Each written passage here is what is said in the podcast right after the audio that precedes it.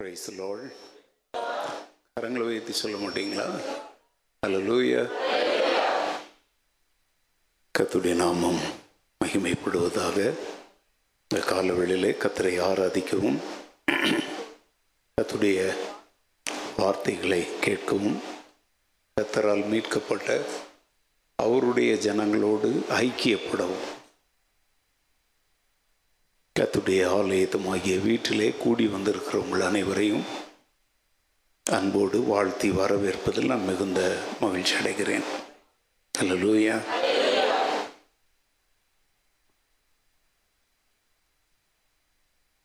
இந்த ஞாயிற்றுக்கிழமை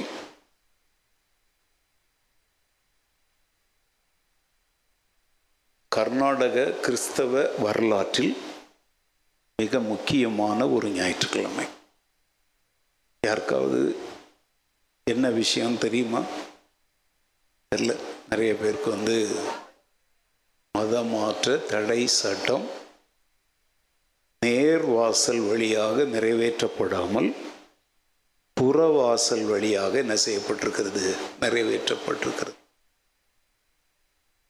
குறிப்பாக எங்களை போன்றோருடைய செய்திகள், பிரசங்கங்கள் இன்றைக்கு ரொம்ப கவனமாக என்ன செய்யப்படும்? உற்று கவனிக்கப்படும். ஏற்கனவே நாங்கள்லாம் அரசாங்கத்தினுடைய கண்காணிப்பில் தான் இருக்கிறோம். எக்ஸாம்பிள், இப்போ நீங்கள்லாம் உங்களுடைய வாட்ஸ்அப்பில் ஸ்டேட்டஸ்னு ஒன்று போடுறீங்களா?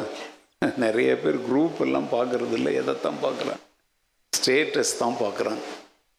ஆனால் நானோ ஜிம்மோ ஸ்டேட்டஸ்லாம் நாங்கள் போட மாட்டோம், போடவும் முடியாது. ஏன்னா நாங்கள் ஒரு நிறுவனத்தை நடத்துகிறோம்.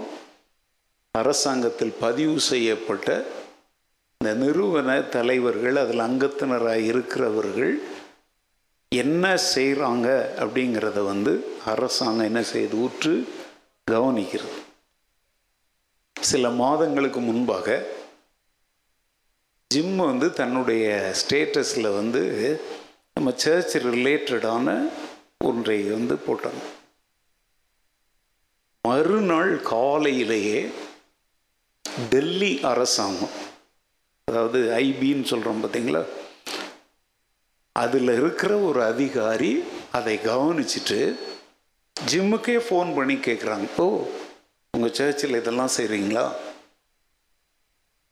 உங்களுக்கு புரியுதா புரியலன்னு எனக்கு தெரியல. அதாவது கிறிஸ்தவ இயக்கங்களை, சபைகளை, ஸ்தாபனங்களை நடத்துகிறவர்கள் அரசாங்கத்தால் உற்று என்ன செய்யப்படுகிறோம்? கவனிக்கப்படுகிறோம்.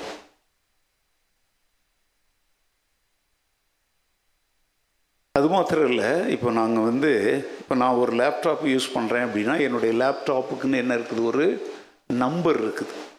எல்லாம் சொல்கிறோம் இல்லையா? அது என்ன பேர்? என்ன நம்பர்? அதுக்கு பேர் ஐபி அட்ரஸ். ஐபி அட்ரஸ்ன்னு சொல்கிறோம். உங்கள் ஃபோனுக்கு கூட அது மாதிரி ஒரு நம்பர் இருக்குது.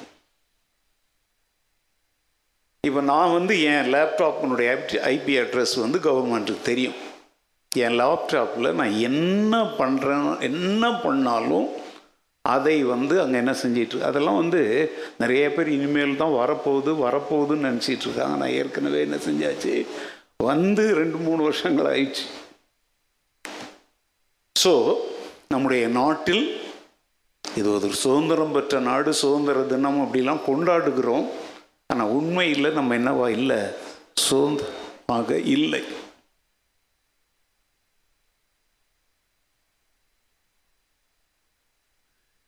கடந்த டிசம்பரில் இந்த சட்டத்தை பெல்காமில் நடந்த சட்டசபை கூட்டத்தில் நிறைவேற்றினாங்க. ஆனால் அதற்கு மேல் சபையில் 2 சபை இருக்குது.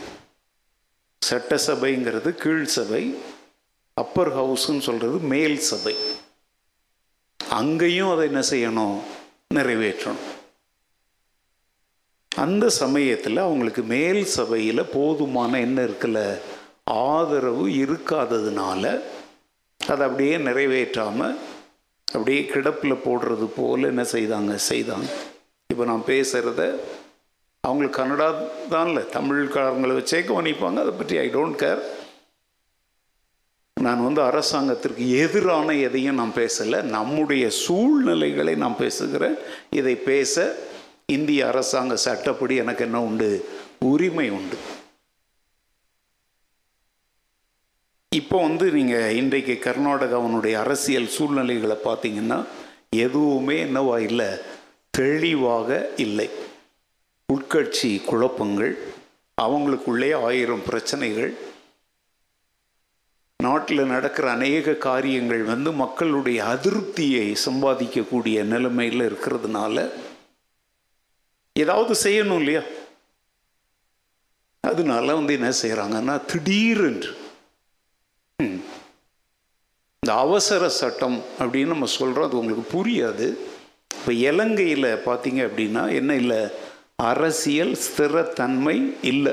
அங்கே யார் தலைவன் யார் இதுன்னு யாருக்குமே தெரியாத ஒரு சூழ்நிலையில் இருக்கிறாங்க. இப்போ மக்கள் எல்லாம் எங்கே இருக்கிறாங்க? வீட்டில் எல்லாரும் எங்கே கிடக்கிறாங்க? ரோட்டில் கிடந்து போராடிட்டு இருக்கிறாங்க. இப்போ இராணுவத்தின் கட்டுப்பாட்டில் தேசத்தை கொடுத்துருக்குறாங்க. நான் இராணுவம் சொல்லிட்டான், நான் மக்களை என்ன செய்ய மாட்டேன், அவன் நினைச்சாங்க சுட்டு தள்ளுங்க அப்படின்னு சொன்னான். எந்த முப்படையும் யாராவது கலவரத்தில் ஈடுபட்டால் அவங்கள என்ன பண்ணுங்க, சுட்டு தள்ளுங்க அப்படின்னு சொன்னாங்க. ஆனால் இராணுவம் சொல்லிச்சு மக்களை நாங்கள் என்ன செய்ய மாட்டோம். அப்போ பாருங்கள், அங்கே ஏதோ ஒரு இழுபறி நடந்துட்டுருக்கு.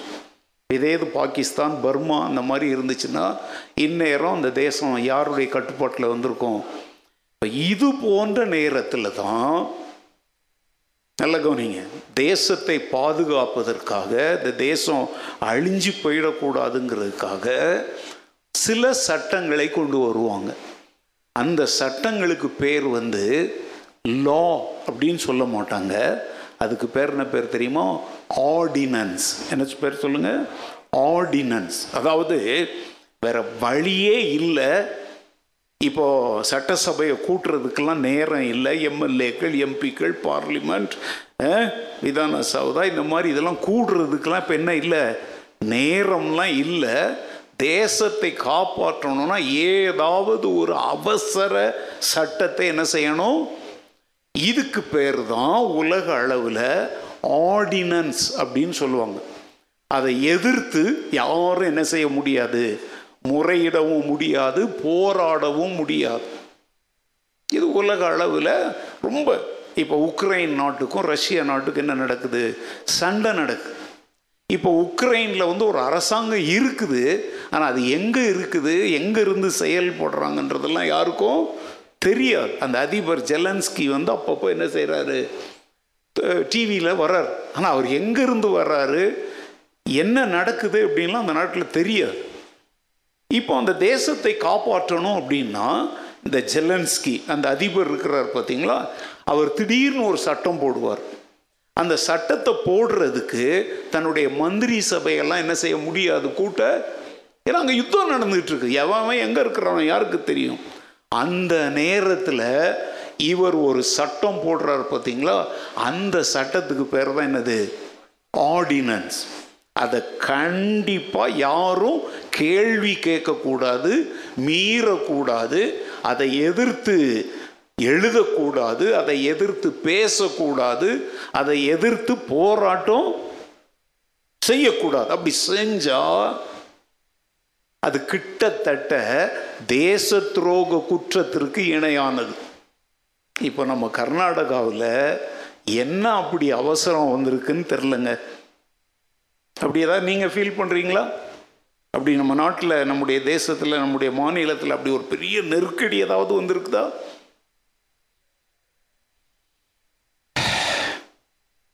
ஆனால் இந்த நேரத்தில் மேல் சபையை கூட்டி எம்எல்ஏ அப்படிங்கிறவங்க நம்ம ஓட்டு போட்டு தேர்ந்தெடுக்கிறோம்.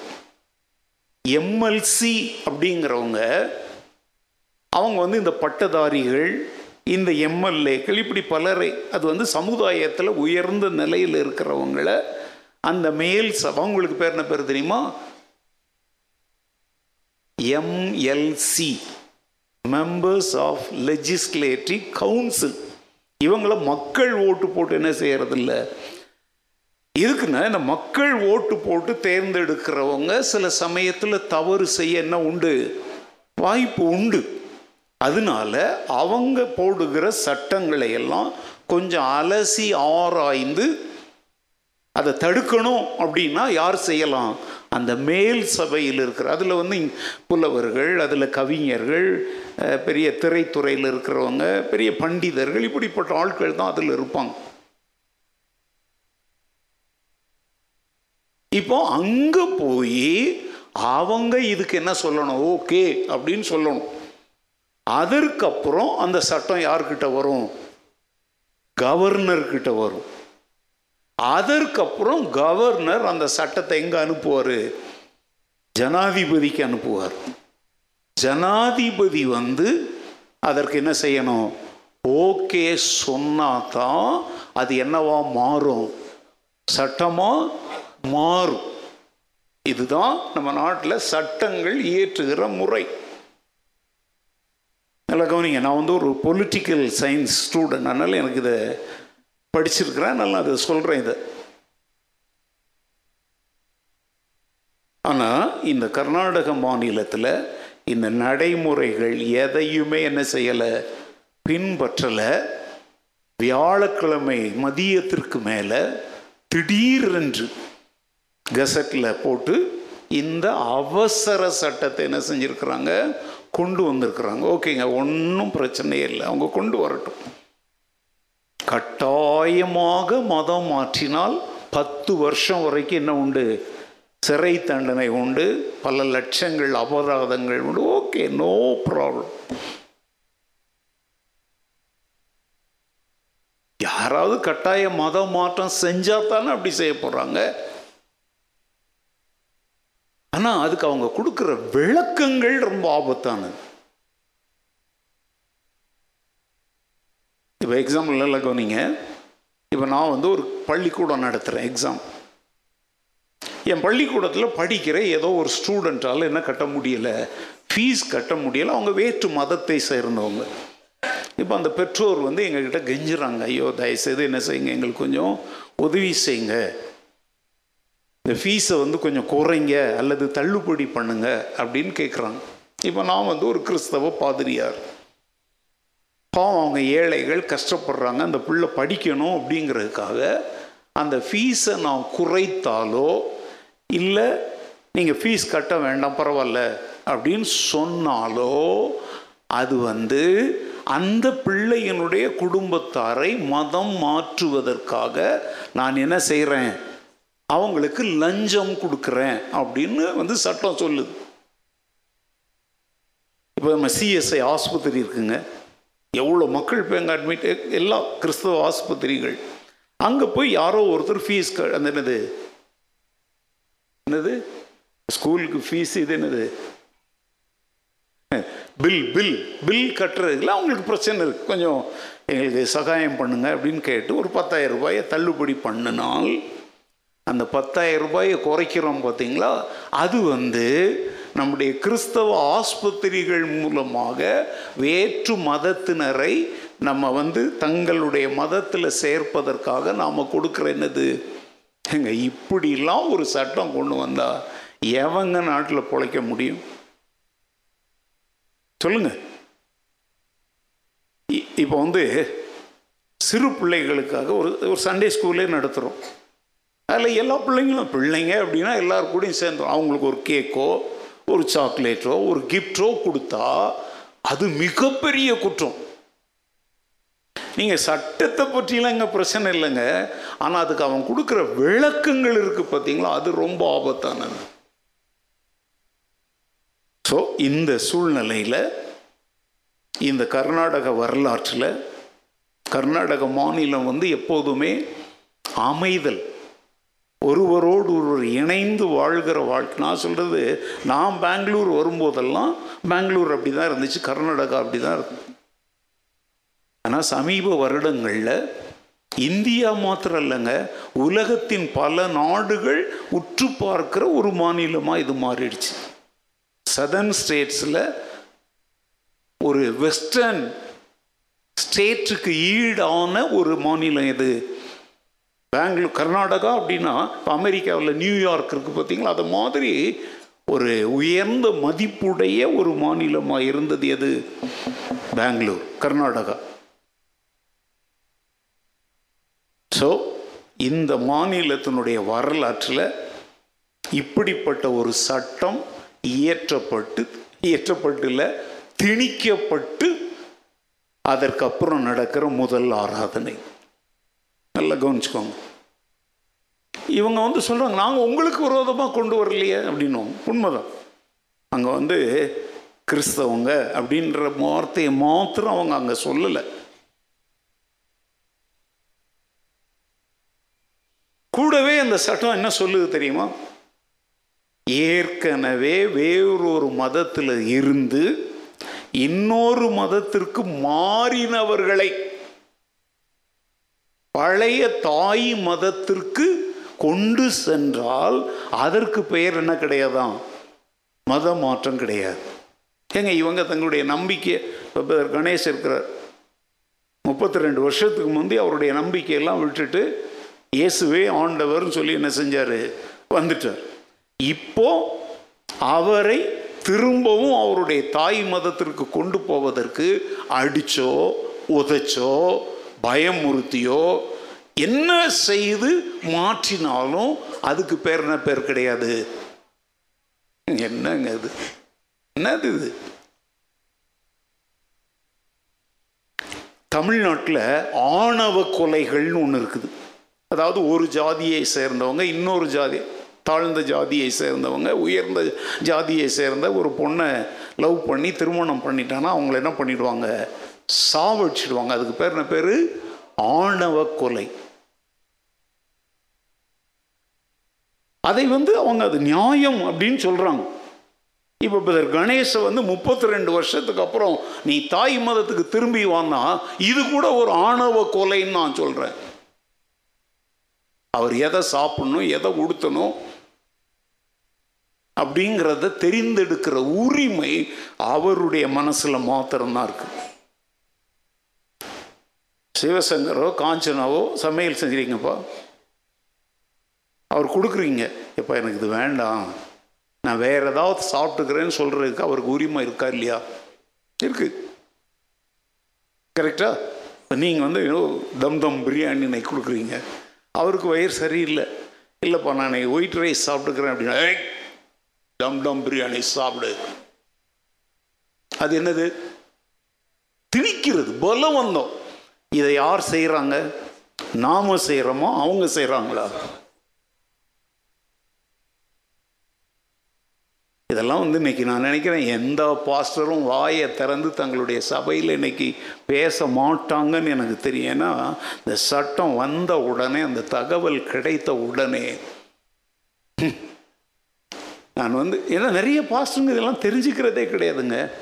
பிரபலமான அத்தனை கிறிஸ்தவ தலைவர்களுக்கும் இந்த செய்தி அனுப்புனேன்.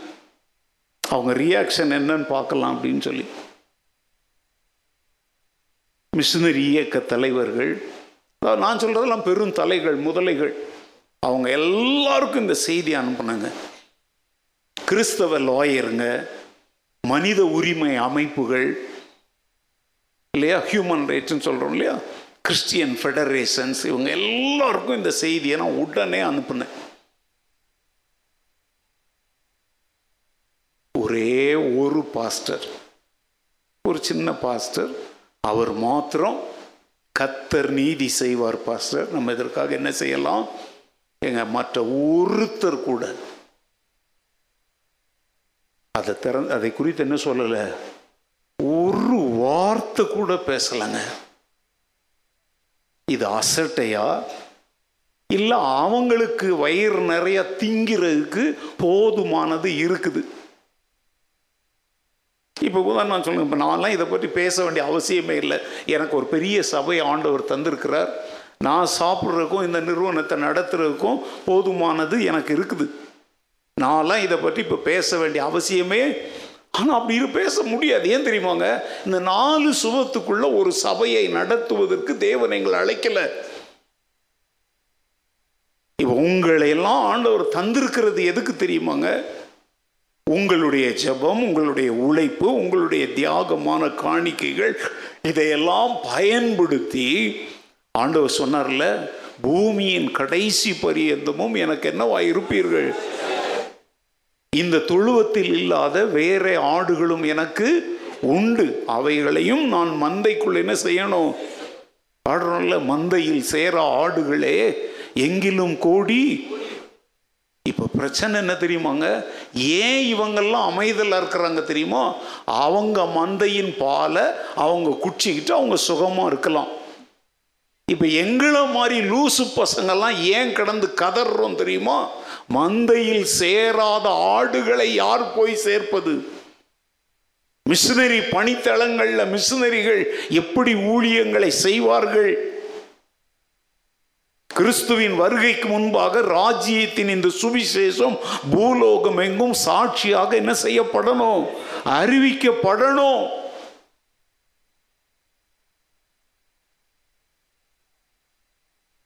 இப்போ அரசாங்கம் இந்த சட்டத்தை போடுது, ஒன்றும் பிரச்சனை இல்லை, அரசாங்கம் இதை கையாண்டா பிரச்சனை இல்லைங்க.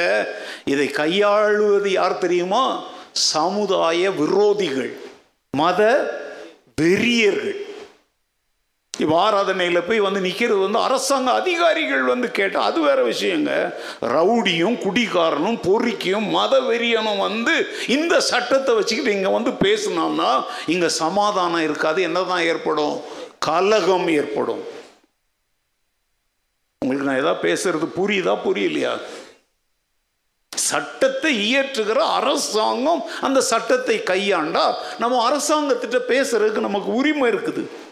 நான் ரோட்ல போற கண்டவன்லாம் இந்த சட்டத்தை வச்சுக்கிட்டு உள்ள போகுந்தான் அப்படின்னா தேசத்துல என்ன இருக்காது, அமைதல் இருக்காது, சமாதானம் இருக்காது. முன்பு எப்போதையும் விட தேவ ஜனங்கள் முழங்காலில் நின்று பாருங்க, இந்த சட்டத்தை நீக்கி போடும் ஆண்டவரெல்லாம் நீங்க ஜெபம் பண்ண வேண்டாங்க. கர்த்தர் ஒன்றை அனுமதிக்கிறார்னா அதுல அவருக்கு ஒரு சித்தம் இருக்கும். ஆனால் அதே சமயத்தில் இந்த சட்டங்களை துன்மார்க்கர், மத வெறியர்கள், சமுதாய விரோதிகள் கையில் இது என்ன செய்யக்கூடாது, சிக்கக்கூடாது. அவங்க இதை எடுத்துக்கிட்டு சிறுபான்மை மக்களை என்ன செய்யக்கூடாது, நசுக்கக்கூடாது.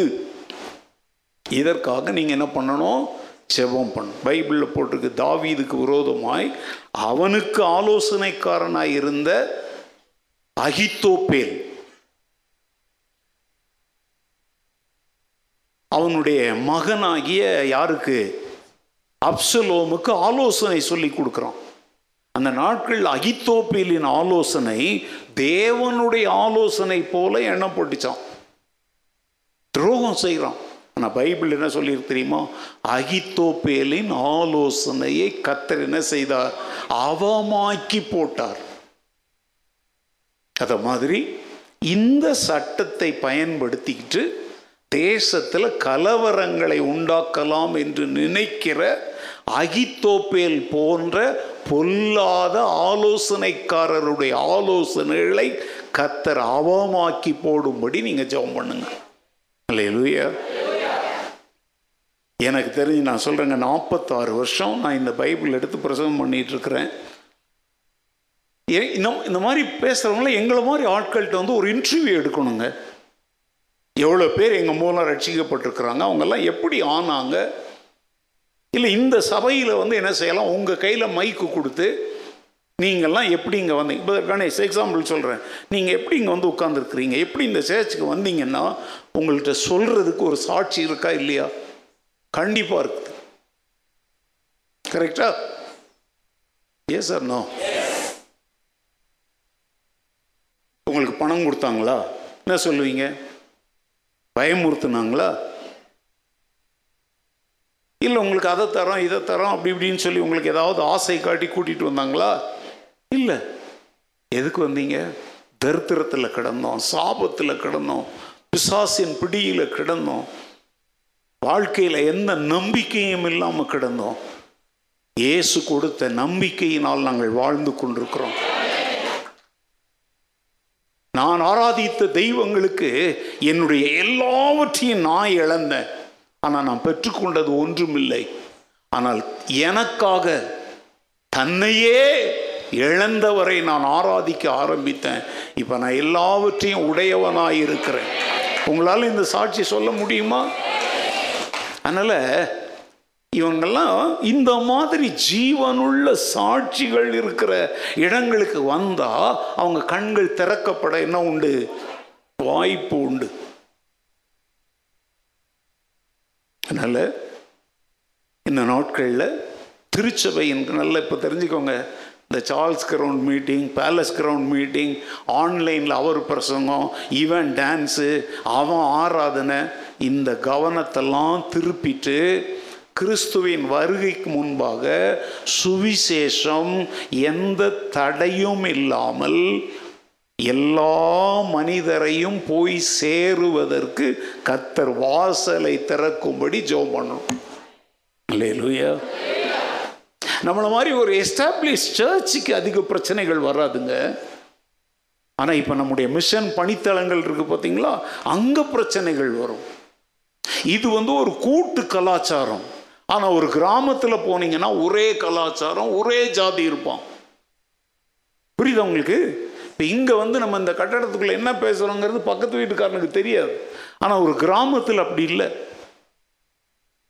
உன் வீட்டு ஜன்னல் அவன் திறந்து அவனே கூட எட்டி பார்ப்ப என்ன பண்ணுறீங்கன்னு கேட்பான்.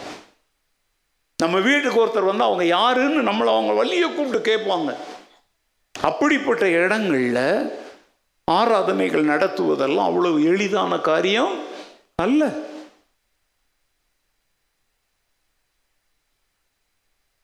ரெண்டாயிரம் ஆண்டுகளாக திருச்சபை உபத்திரவங்களையும் போராட்டங்களையும் சந்திச்சுக்கிட்டு வருது. அதனால திருச்சபை அழிஞ்சு போகலை. இந்த மதமாற்ற தடை சட்டம் என்பது இப்போ வந்தது இல்லைங்க, அப்போஸ்தலர்கள் காலத்திலேயே. நீங்கள் அப்போஸ்தலர் 4ஆம் அதிகாரம் 3ஆம் அதிகாரம் எண்டுக்கு வாங்க, அங்கேயே என்ன ஆரம்பிச்சிருச்சு?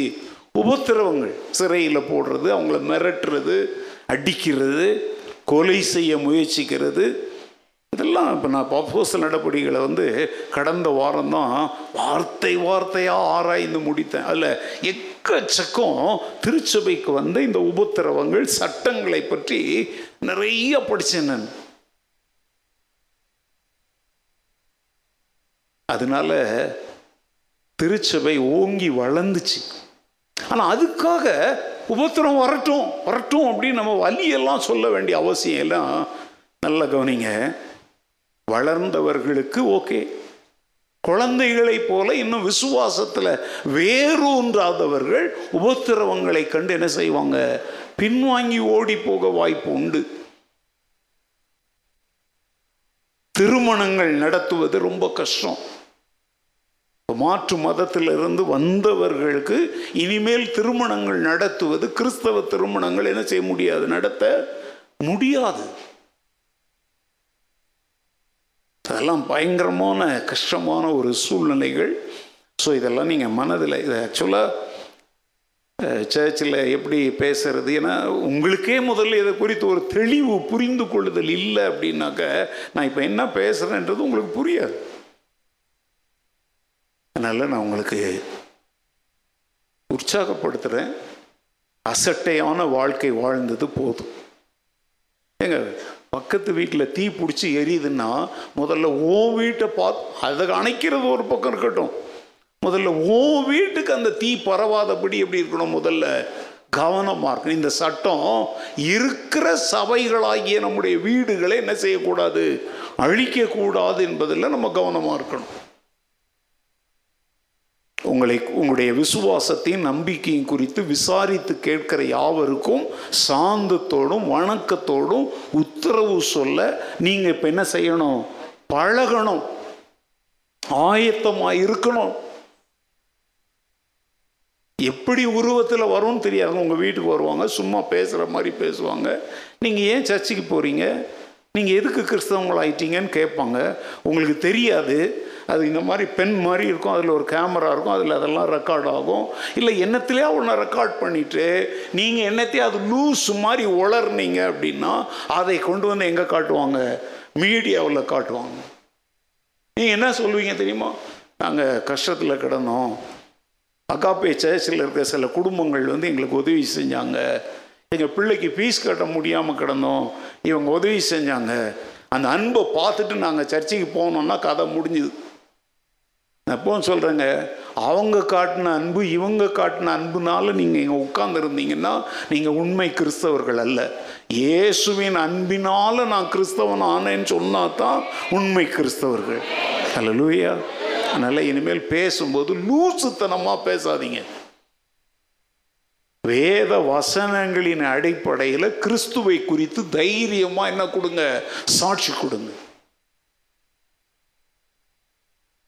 சில சமயத்தில் இப்படி நான் சொல்லுவேன், விளையாட்டுக்காக சொல்லுவேன், நான் ஆதியிலையும் கிறிஸ்தவன் இல்லை, ஜாதியிலையும் கிறிஸ்தவன் இல்லை, நான் பாதியில் தான் கிறிஸ்தவன். நான் அப்படின்னா நான் பிறப்பிலெல்லாம் கிறிஸ்தவன் இல்லைப்பா, நான் மறுபடியும் பிறந்ததுனால தான் கிறிஸ்தவன் ஆனேன். இதை நீங்கள் சாட்சியாக சொல்லணும். ஆக இந்த வார்த்தையை சொல்லாதீங்க. நீங்கள் எப்படி மறுபடியும் பிறந்தீங்கிறத என்ன செய்யுங்க, சாட்சியாக சொல்லுங்கள். ஓகே, வருகிற நாட்களில் தேசத்தின் சூழ்நிலைகள் எப்படி இருக்கிறதோ அதற்கேற்றபடி உங்களுக்கு என்ன செய்வோம், போதனைகளை தரும். அதனால் இனிமேல் வருகிற, இப்போ நான் இப்போ சொல்கிறேங்க, இப்போ திருச்சபை மக்களை கூட்டி சேர்க்கிற ஒரு காலம் இது. இப்போ சிதறி கிடனைக்கெல்லாம் இப்போ என்ன வந்து என்னது என்னப்பா பேசுனேன்ட்ட ஹோம் குரூப்ஸ் நான் சொன்னேன். இப்போ அதெல்லாம் விட்டு தொலைங்க. இப்போ முக்கியம் என்ன தெரியுமா, சர்ச்சுக்கு எவன் வந்தவன் வராதவன், அடிப்பட்டு அங்கே கிடக்கிறவன் இங்கே கிடக்கிறவன், ஓடி போனவன் தெருவில் நிற்கிறவன், இவங்களை முதல்ல போய் என்ன பண்ணுங்க, பலப்படுத்துங்க. அதனால் நான் இப்போ சொல்கிறேங்க, இனிமேல் தான் சர்ச்சு அட்டண்டன்ஸ் வந்து 100% இருக்கணும். புரியுது உங்களுக்கு? இனிமேல் சபை ஆராதனைகளை தவற விடக்கூடாது. ஏன்னா உற்று கவனிக்கிறாங்க. ஓ, நம்ம வந்து நெருக்க, இப்போதான் சொல்கிறேங்க, ஒரு குழந்தை அங்கே சுற்றிக்கிட்டு இருக்குது, அங்கே ஒரு நாய் வந்துச்சுன்னா அந்த குழந்தை பயந்து போய் என்ன செய்யும்? அது மாதிரி இந்த நெருக்கடியான சட்டங்கள், உபத்திரவங்கள் நம்மை ஆண்டவர் அண்டை, அவருடைய சபை அண்டை நம்மளை இன்னும் அதிகமாய் கூட்டி சேர்க்கணும். மழை பெய்யும் போது ஒதுக்குப்புறத்தை தேடுறோம்ல, இந்த உபத்திரவமாகிய மழை பெய்யும் போது கிறிஸ்துவின் அன்பு, கிறிஸ்துவின் சபை, கிறிஸ்துவ ஐக்கியம் என்கிற குடையின் கீழே நம்ம எல்லாரும் ஒன்றுபட்டு வரணும். ஹல்லேலூயா. இன்னைக்கு ஒரு தீர்மானம் எடுங்க, இனி என் உயிரே போனாலும் சரி சபை கூடி வருதில்லை நான் என்ன செய்ய மாட்டேன், விட்டு விட மாட்டேன். ஒன்றுபட்டால் உண்டு வாழ்வு, இங்கு ஒற்றுமை நீங்கில் அனைவருக்கும் தாழ்வு. இது ஒருமனப்படுகிற நேரம், ஒன்றுபட்டு நிற்கிற நேரம், போராடுவதற்குரிய நேரம் அல்ல, சட்டங்களுக்கு எதிராக ஊர்வலம் நடத்துகிற நேரம் அல்ல. நம்முடைய கிறிஸ்தவ நம்பிக்கைக்காக நம்முடைய இருதயத்தில் உறுதியான தீர்மானத்தோடு நடைபோடுகிற காலம் இது. ஹல்லேலூயா. Praise the Lord. சரி, அப்போஸ்தலர் 4ஆம் அதிகாரம் 13ஆவது வசனம் 29, 30 ஆகிய வசனங்களை திருப்பிக் கொள்ளுங்க. Turn with me to Acts chapter 14 verse 13. பேதுருவும் யோவானும் பேசுகிற தைரியத்தை அவர்கள் கண்டு, அவர்கள் படிப்பறியாதவர்கள் என்றும் பேதமை உள்ளவர்கள் என்றும் அறிந்தபடியினால் ஆச்சரியப்பட்டு அவர்கள் இயேசுவுடனே கூட இருந்தவர்கள் என்றும் அறிந்து கொண்டார்கள். வசனத்தை சரியா போடுங்கடா. வசனம் எந்த வசனம் போட்டிருக்கீங்க? அப்போஸ்தலர் 4:13. நீ சரியா தான் வாசித்த, அவங்க தப்பா போடுறாங்க. 29 வாசிக்கலாம். அங்கே என்ன போட்டிருக்க போறீங்க? இதே மாதிரி உபத்திரவங்க சட்டம் போடுறாங்க.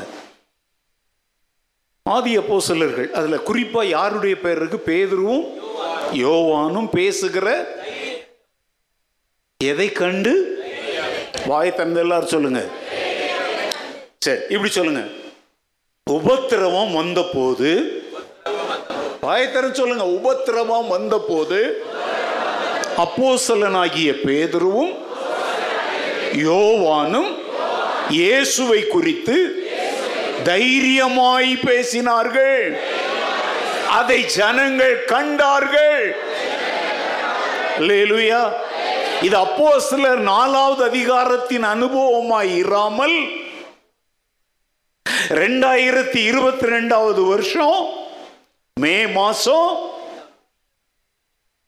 15 அனுபவமாய் மாறணும். ஆமென். அப்போஸ்தலனாகிய பேதுரும் யோவானும் உபத்திரவத்தில் அவங்களை மிரட்டுறாங்க, பயமுறுத்துறாங்க, சித்திரவதை செய்யறாங்க. ஆனா அவங்க என்ன செய்யறாங்க? தைரியமா பேசுறாங்க. அவர்கள் பேசுகிற தைரியத்தை மற்றவங்க என்ன செய்தாங்க? கண்டாங்க, பார்த்தாங்க. நிறைய பேர் சொல்லுவாங்க, நான் நினைச்சேன்னா ஆனைய பூனையாக்கிடுவேன், பூனை. ஆனா அவன் நினைக்கவே மாட்டான். இதான் புரியல. சிரிக்கு சொன்னா சரிங்க, நான் நினைச்சேன்னா. ஆனா வாழ்க்கையில ஒண்ணுமே நினைக்க மாட்டான். இத மாதிரி இன்னைக்கு கிறிஸ்தவன் வாய் சொல்லில் வீரனாய் வாழ்கிற காலம் இது அல்ல. நம்முடைய வீரத்தையும் தைரியத்தையும் மற்றவர்கள் என்ன செய்யணும்? பார்க்கணும். இப்ப நான் பேசிட்டு இருக்கிறத யூடியூப்ல 10,000 பேர் பார்த்துக்கிட்டு இருக்கிறாங்க. பார்க்கணும், அவங்க கண்ணால் அதை காணணும்.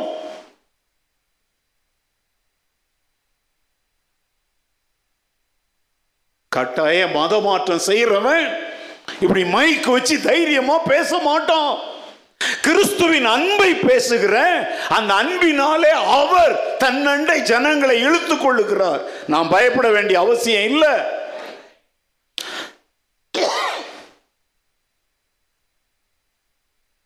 தைரியம் என்னது?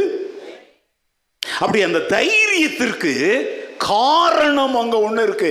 வெளிநாட்டு பணமோ ஆள் பலமோ யுத்த பயிற்சியோ. இன்னைக்கு அவங்க சின்ன பசங்களுக்கு கூட துப்பாக்கி சூட கற்றுக் கொடுக்கறாங்க. கம்பு, வேல், அருவா, கத்தி எல்லாம் பயன்படுத்த கற்றுக் கொடுக்கறாங்க. எங்கள்கிட்ட ஒரே ஒரு ஆயுதம் தான் இருக்குது, இயேசு கிறிஸ்துவின் அன்பு.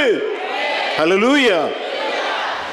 அங்க கீழே சொல்லுது, அவர்கள் படிப்பறிவில்லாதவர்கள் என்றும் பேதமை உள்ளவர்கள் என்றும் அறிந்தபடியினால் ஆச்சரியப்பட்டு அவர்கள் யார் கூட இருந்தவங்க.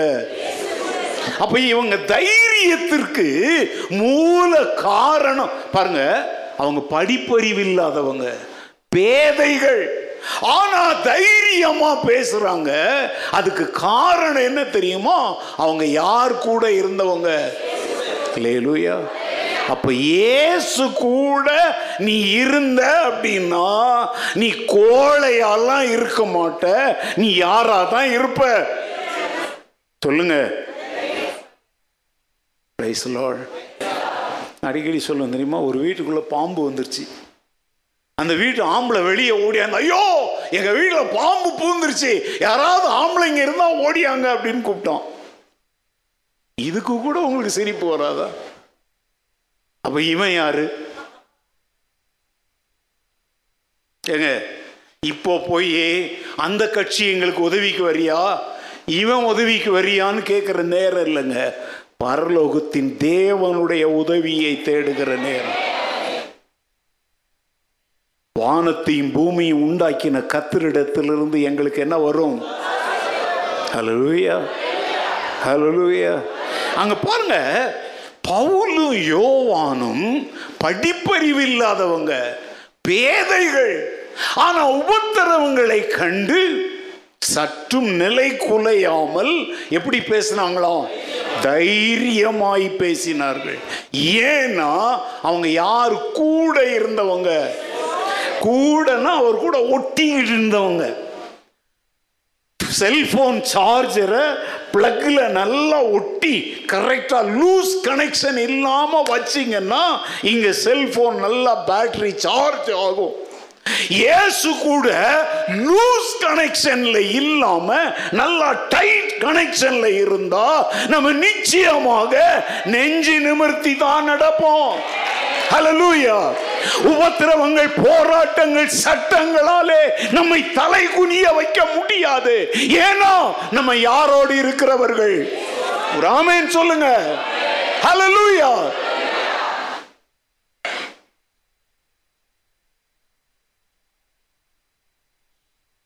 இப்போ அங்கே உபத்திரவெல்லாம் நடந்து அடி உத பிரச்சனைலாம் வந்துட்டு அவங்க வந்து சீஷர்கள் கிறிஸ்தவங்க கிட்ட அதை சொல்றாங்க. அவங்க என்ன செஞ்சாங்கன்னு பாருங்க 29:30. இப்பொழுதும் கர்த்தாவே, பாருங்க அவங்க எல்லாம் கிறிஸ்தவங்க எல்லாம் சேர்ந்து ஜெபம் பண்றாங்க. என்ன ஜெபம் பண்றாங்கன்னு கவனிங்க.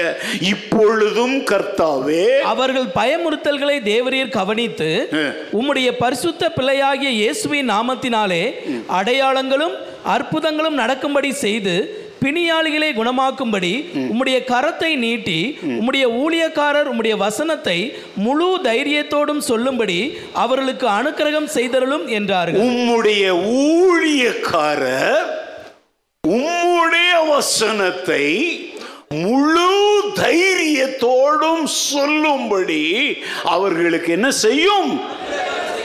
நல்லா கவனிங்க. உபத்திரவம் சட்டம் வந்ததுக்கு அப்புறம் இவங்க பண்ற ஜபத்தை பார்த்தீங்களா? உம்முடைய ஊழியக்காரர் உம்முடைய வசனத்தை எப்படி சொல்லணும்? அறகுறை அப்படி பார்த்துக்கிட்டு இப்படி பார்த்துட்டு திருட்டு மொழி முழிச்சிக்கிட்டு இல்லை சில பேசும்போதெல்லாம் இப்போ நீங்களே சில சமயம் பொய் பேசுவீங்க, கோல் குத்துவீங்க, காசிப்பிங் பண்ணும்போது யாராவது வராங்களான்னு பாரு, இப்படி பேசுவார். நான் சொல்கிறேன், நீ இயேசுவோடு இருக்கிற தேவ பிள்ளையாக இருந்தால் அங்கேயும் இங்கேயும் பார்த்துட்டு திருட்டு மொழி முழிச்சிக்கிட்டுலாம் ஊழியம் செய்யாத, முழு தைரியத்தோடு செய். ஹல்லேலூயா. இன்றைக்கி நம்ம ஜெபிக்க வேண்டிய ஜெபம் என்ன தெரியுமோ? இந்திய தேசத்தில் பல லட்சம் ஊழியர்கள் இருக்கிறாங்க.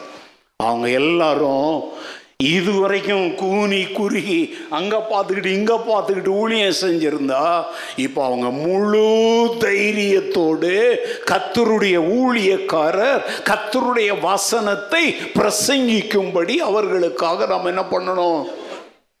Praise Lord. அப்போ தைரியத்தை தருகிறது யாரு? சொல்லுங்க, கர்த்தர்பா. 2 தீமோத்தேயு 1:8 என்ன சொல்லுது? தேவன் நமக்கு பயமுள்ள ஆவியை கொடாமல் பலமும் அன்பும் தெளிந்த புத்தியும் உள்ள ஆவியையே கொடுத்திருக்கிறார். கவனிங்க, பயமுள்ள ஆவியை கொடாமல் அப்படின்னாலே அப்போ அவர் என்ன ஆவியை கொடுத்திருக்கிறார்னு அர்த்தம். பயத்துக்கு ஆப்போசிட் என்னது? சொல்லுங்க. ஏமா வசனத்தை பரிசுத்த ஆவி தான், கொஞ்சம் ரொம்ப துடிக்காதீங்க. அந்த பரிசுத்த ஆவியானவருக்கு இங்கே ஒரு பேர் இருக்கு. என்ன பேரு? அவர் பயத்தின் ஆவியானவர் அல்ல, தைரியத்தின் ஆவியானவர். The spirit of courage, boldness. பரிசுத்த ஆவியானவர் ஒருவனுக்குள்ள வந்தா வளவளா குளகுளான்லாம் அவன் பேச மாட்டான். துணிஞ்சி வெட்டு 1 துண்டு 2ன்னு பேசுவான். அப்படி பேசுறதுக்கு அவனுக்கு தைரியத்தை தர்றவர் யார்? பரிசுத்த. ஹல்லேலூயா. இன்றைய திருச்சபை இந்த வசனங்களின் அடிப்படையில் செயல்பட வேண்டிய காலத்திற்குள் நாம் வந்திருக்கிறோம். ஒரு வசனத்தை வாசிங்க. 138வது சங்கீதம் 3வது வசனம். 138:3. நான் கூப்பிட்ட நாளிலே எனக்கு மறு உத்தரவு அருளினீர், என் ஆத்துமாவிலே பலன் தந்து என்னை தைரியப்படுத்தினீர். நான் கூப்பிட்ட நாளிலே எனக்கு என்ன கொடுத்தீர்? என் ஆத்துமாவிலே பலன் தந்து என்னை என்ன செய்தீர்? அப்போ தைரியம் தர்றது யாருங்க? ஏங்க, இந்த வசனம் யாரை பற்றி சொல்லுது? சங்கீதக்காரன் சொல்றான், நான் கூப்பிட்ட நாளில் கர்த்தர் எனக்கு மறு உத்தரவு கொடுத்தார், என் ஆத்துமா சோர்ந்து போய் தூண்டு போய் கிடந்தது, ஆனால் என் ஆத்துமாவில் அவர் இப்போ என்ன தந்தார்? பலன் தந்து என்னை என்ன செய்தார்? தைரியப்படுத்தினார். ஹல்லேலூயா.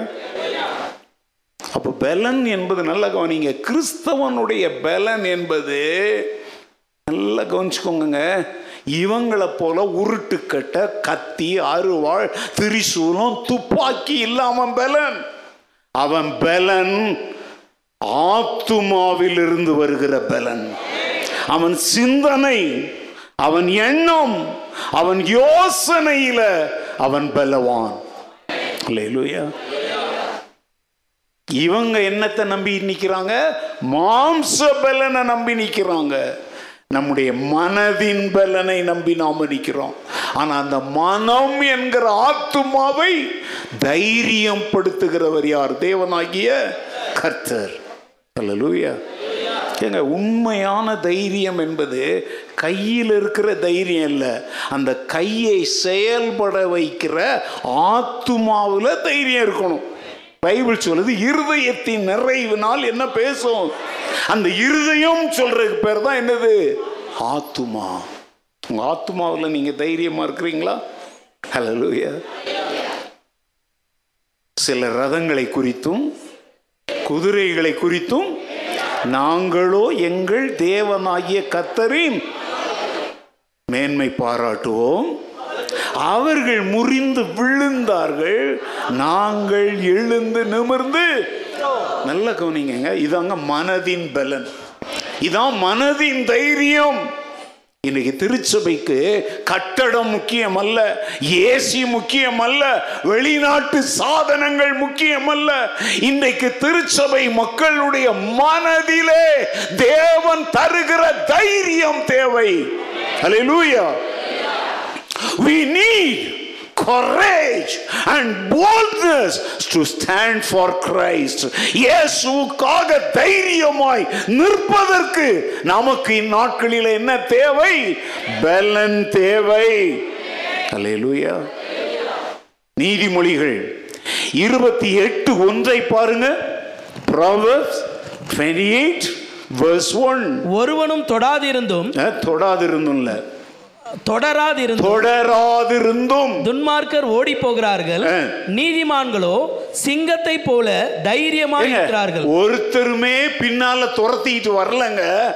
ஆனா துன்மார்க்கன் தன்னழலை கண்டு தானே பயந்து ஓடுறான். சில சொல்லுவாங்க, அந்த ஸ்கிரீன் ஆடினா போதுங்க யாரோ பாக்குறாங்க,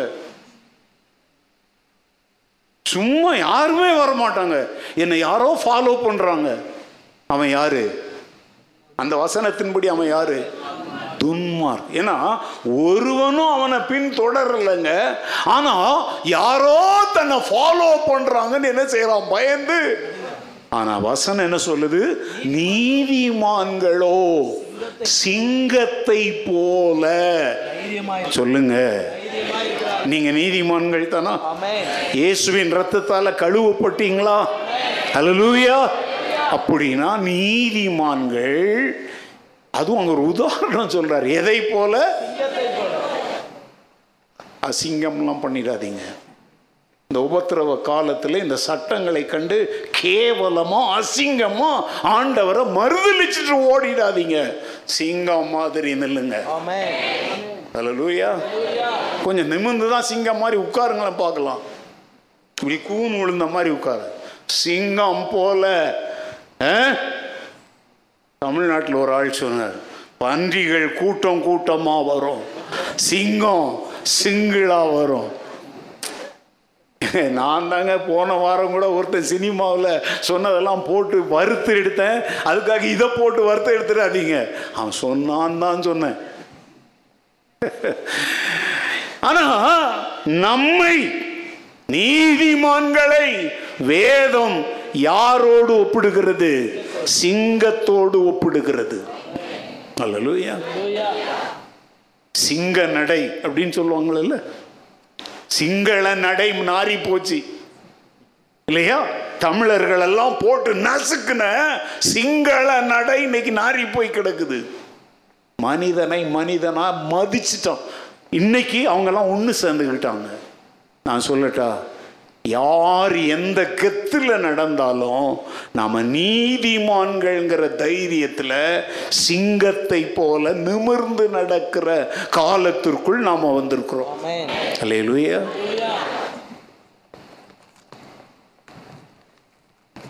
எக்கச்சக்கம் வசனம். நான் ஒன்று சொல்றேங்க, தைரியம், கரேஜ், போல்ட்னஸ், இது நம்ம திங்கிற சாப்பாட்டினால வராது. நம்முடைய அறிவு, புத்தி, ஞானம், கல்வி, செல்வம், பணம் இதனாலெல்லாம் வராது. தைரியம் என்பது தேவன் கொடுக்கிற ஒரு ஈவு. ஹல்லேலூயா. இது தேவன் தைரியம் தரல அப்படின்னா யாரும் அவருக்காக என்ன செய்ய முடியாது, நிக்க. ஆண்டவர்கிட்ட கேட்கணும், ஆண்டவரே, அவங்கெல்லாம் ஜெபித்தாங்கல்ல, உம்முடைய ஊழியக்காரர் உம்முடைய வசனத்தை முழு தைரியத்தோடு பேசும்படி அவர்களுக்கு நீர் என்ன செய்யும். அப்போ இந்த நாட்களில் திருச்சபையானது பரலோகத்தின் தேவன் கொடுக்கிற தைரியத்திற்காக நம்ம என்ன செய்யணும், ஜெபிக்கணும். ஹல்லேலூயா. எக்கச்சக்கம் வசனங்கள் இருக்குதா, நான் எல்லாம் சொல்ல எனக்கு நேரம் இல்லை. எபேசியர் 3:12 எவ்வளவு வசனம் சொல்ல முடியுமோ சொல்றேன். எபேசியர் 3:12 அவரை பற்றும் விசுவாசத்தால், இயேசு கிறிஸ்துவை பற்றும் விசுவாசத்தால், அவருக்குள் இயேசு கிறிஸ்துவுக்குள் நமக்கு தைரியமும் திட நம்பிக்கையோட தேவனிடத்தில் சேரும் ஸ்லாக்கியமும் உண்டாயிருக்கிறது. இயேசு கிறிஸ்துவை பற்றும் விசுவாசத்தினாலே அவருக்குள் நமக்கு என்ன இருக்குது, தைரியமும் திட நம்பிக்கையோடு தேவனிடத்தில் சேரும். Praise the Lord. இயேசு கிறிஸ்துவுக்குள்ள இருக்கிறீங்களா? Yes or no? அப்ப அவருக்குள்ள இருந்தோம் அப்படின்னா அவருக்குள் நமக்கு என்ன இருக்குதான், தைரியம் இருக்குது. Hallelujah. அவங்களுக்கு அடிக்கடி சொன்ன ஒன்றை திரும்ப சொல்கிறேன். பழைய சர்ச்சில் நாங்கள் அந்த வீட்டில் இருக்கும்போது சபீனா ஒரு 2.5 வயசு குழந்தை பொம்மை வச்சு வெளியே சர்ச்சுக்கு வெளியில் இருக்க அந்த கல்லில் உட்காந்து விளையாண்டுக்கிட்டு இருக்கிறான். ஏங்க சின்ன பிள்ளை பொண்ணு, ஸ்கூலில் கூட சபீனாவை சேர்க்கலைங்க. அந்த இடம் தெரியல, பழைய சர்ச்சி. ஒரு பசங்க 2-3 பசங்க சபீனா கூட விளையாடுற மாதிரி அந்த பொம்மைங்களை என்ன பண்ணுறாங்க, திருடுறதுக்கு அவகிட்ட பிடுங்குறாங்க. நான் உள்ளே உட்காந்து எழுதிக்கிட்டு இருக்கிறேன். சபீனா ஸ்கூலில் கூட இன்னும் போடலை, பேசுகிறானா. அவள் என்ன சொன்னா தெரியுமா, ஓய் எங்கள் டேடிக்கிட்ட சொன்னா உன் தலையை அறுத்துருவாரு. நான் எத்தனை பேர் தலையை அறுத்ததாவா பார்த்தா பாருங்க. ஒரு சின்ன பிள்ளை அப்பா வீட்டுக்குள்ள இருக்கிறாரு, அப்பாவுக்கு நமக்கு நடுவில் ஒரு சுவர் தான் இருக்குது அப்படிங்கிற அந்த தைரியத்தில் என்ன சொல்றா, எங்க டாடி கிட்ட சொன்னா உன் தலையை என்ன பண்ணிடுவாரு. ஏங்க ஒரு குழந்தைக்கு தன் தகப்பனை பற்றி, உனக்கு இந்த தைரியம் இருக்கா? நான் ஆண்டவற்ற ஒரு ஜபம் பண்ணினால் அவர் நீதி செய்வார். இஸ்ரவேலை காக்கிறவர் உறங்குவதும் இல்லை தூங்குவதும் இல்லை. கர்த்தர் எனக்காய் யுத்தம் செய்வார். இத சொல்றதுக்கு உனக்கு தைரியம் இருக்குதா? அதைத்தான் எபேசியர் 3:12 சொல்றாரு. அவருக்குள் நமக்கு என்ன இருக்குதான், தைரியம்னா ஊர்வம்பு இருக்கிற அடாவடி தைரியம் இல்லைங்க. நமக்கு கொடுக்கப்பட்டிருக்கிறவர்களை பாதுகாத்து கொள்ளுகிற தைரியம். ஹல்லேலூயா. ரட்சிப்பை பாதுகாத்து கொள்ளுங்க, பாவ மன்னிப்பை பாதுகாத்து கொள்ளுங்க. அந்த காலத்திலிருந்து ஆச்சரியமான ஒளியின் இடத்திற்கு கொண்டு வந்தாரே, இந்த நிலைமையை பாதுகாத்து கொள்ளுங்க. அவருடைய சொந்த ஜனமாய் மாற்றி இருக்கிறாரே, அதுல இருந்து விழுந்து போகாதபடி அந்த நிலைமையை காத்து கொள்ளுங்க. ஹல்லேலூயா. பிலிப்பியர் 1:20 பவுல் என்ன சொல்றார் பாருங்க. Philippians chapter 1:20. நான் ஒன்றிலும் வெட்கப்பட்டு போகாமல் எப்பொழுதும் போல இப்பொழுதும் மிகுந்த தைரியத்தோடே ஜீவனால் ஆகிலும் சாவினால் ஆகிலும் கிறிஸ்து என் சரீரத்தினாலே மகிமைப்படுவார் என்று எனக்கு உண்டாயிருக்கிற வாஞ்சைக்கும் நம்பிக்கைக்கும் தக்கதாய் அப்படி முடியும். பாருங்க, இப்ப பவுல்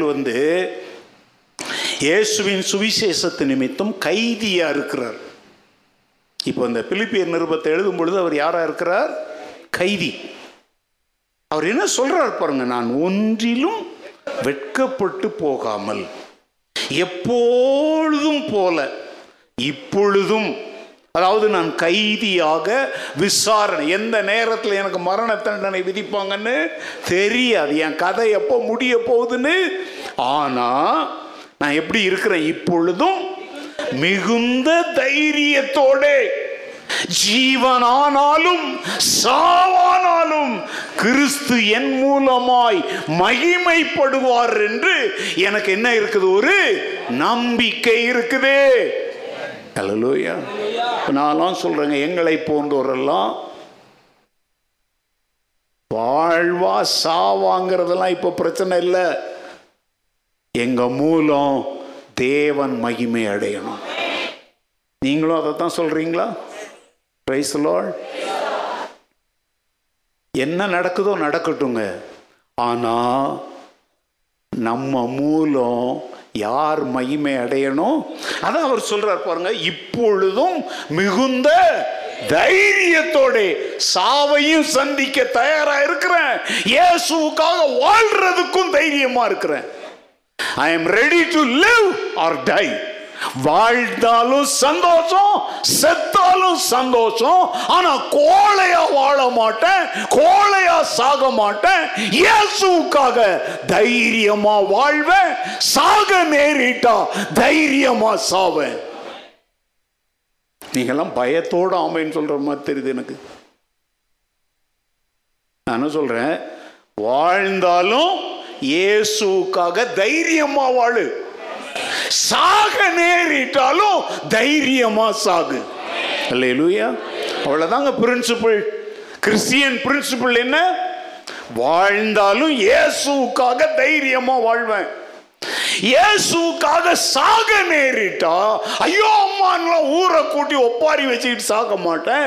இயேசு எனக்காக எப்படி தைரியமாய் பிதாவே உம்முடைய கைகளில் என் ஆவியை ஒப்புவிக்கிறேன்னு சொல்லி தைரியமாய் தன் ஜீவனை விட்டாரோ அதை மாதிரி என் ஜீவனை இழக்க நேரிட்டாலும் அதை தைரியமா நான் இழப்பேன். ஏன்னா அப்படி நான் செய்தாதான் என் மூலம் யார் மகிமை அடைவார்? கிறிஸ்து மகிமை அடைவார். ஹல்லேலூயா.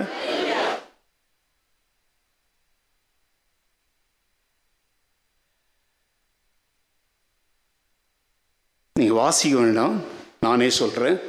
1 தீமோத்தேயு 3:13, 1 Timothy 3:13. அங்கே என்ன சொல்றாரு தெரியுமா? உதவிக்காரருடைய ஊழியத்தை நன்றாய் செய்கிறவர்கள் தங்களுக்கு நல்ல நிலையையும் கிறிஸ்து இயேசுவை பற்றும் விசுவாசத்தில் மிகுந்த தைரியத்தையும் என்ன செய்வார்கள்? அதாவது இவை யார்த்தையுமா? பாஸ்டர்ஸ் இல்லைங்க, டீக்கன்ஸ்.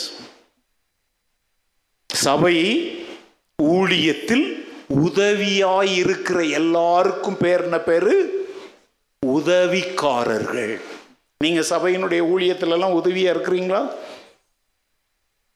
உதவியா இருக்கிறீங்களா? உபத்திரவமா இருக்கிறீங்களா? சிலருக்கு மனசாட்சி நம்ம தான் ஒரு உதவியுமே செய்யறது இல்லையா அப்படின்னு. இனிமேலாவது உதவிக்காரங்களா மாறுங்க. நாங்க ஊழியக்காரர், நீங்க உதவிக்காரர். சொல்லுங்க, அது எப்படி? நீங்க இப்போ ஊழியக்காரங்களா? நீங்க எங்க? நான் சொல்றேன், நாங்க ஊழியக்காரங்க, நீங்க உதவிக்காரங்க. நீங்க சொல்லுங்க பார்க்கலாம். அப்ப நீங்க யாரு? அந்த உதவிக்காரருக்கு ஒரு ஆசீர்வாதம் ஆண்டவர் சொல்றாரு, கிறிஸ்து இயேசுவை பற்றும் விசுவாசத்தில் மிகுந்த தைரியத்தையும் அடைவார். ஏங்க, இந்த உபத்திரவங்களால ஊழியக்காரங்களாகிய நாங்க மாத்திரம் தைரியமா இருந்த பத்தாது, உதவிக்காரர்களாகிய நீங்களும் என்ன உள்ளவங்களா இருக்கணும். ஆமென். ரெண்டு கை சேர்ந்த சத்தம் எழும்போம். இந்த சத்தத்தை எல்லாம் யாராலையும் அடக்க முடியாது, சட்டங்கள் எங்களுடைய தொண்டையை பிடிக்க முடியாது. ஊழியக்காரரும் உதவிக்காரரும் தைரியம் உள்ளவர்களா இருந்தால் சிலுவை கொடி ஓங்கி பறக்கும், சிலுவையின் அன்பு திரள் கூட்ட மக்களை தொடும். இதை தடுக்க எந்த சக்தியாலும் முடியாது. ஆமென். ஆமென். கோலத்தனமா பயந்துகிட்டு பிரசங்கம் பண்றதுக்கு முக்கிட்டு இருக்கிற ஊழியக்காரங்க யாராவது இதை கேட்டீங்கன்னா உங்க சபையில இதை சொல்லுங்க. நீங்க ஊழியக்காரங்க, உங்க சபை மக்கள் உதவிக்காரங்க, ரெண்டு பேரும் சேர்ந்தா அங்க தேவன் தைரியத்தின் ஆவியை அனுப்புகிறார். ஹல்லேலூயா. பயப்படாதீங்க, கிராம ஊழியத்தை விட்டுட்டு ஓடாதீங்க. பட்டணத்தில் கிரியை செய்கிற அதே பரிசுத்த ஆவியானவர் தான் கிராமத்திலும் கிரியை செய்கிறார். மிஷனரிமார் யாராவது இதை கேட்டுக்கிட்டு இருந்தீங்கன்னா உங்களுக்கு நான் சொல்றேன், எங்களை போன்ற பெரிய காஸ்மோபாலிட்டன் சிட்டிஸ்ல மாத்திரம் அல்ல, நீங்கள் வாழ்கிற தீவுகள், கிராமங்கள், பள்ளத்தாக்குகள், மலைகளிலும் அதே ஆண்டவர் இப்ப நான் பேச தைரியம் தந்த அதே பரிசுத்த ஆவியானவர் ஜலத்தின் மேல் அசைவாடினது போல உங்கள் மேலும் உங்கள் ஊழியத்தின் மேலும் அவர் அசைவாடி கொண்டிருக்கிறார். இதை விசுவாசி, உன்னதத்திலிருந்து வரும் பலன், தைரியம் உங்களை நிலைநிறுத்தும். ஆமென்.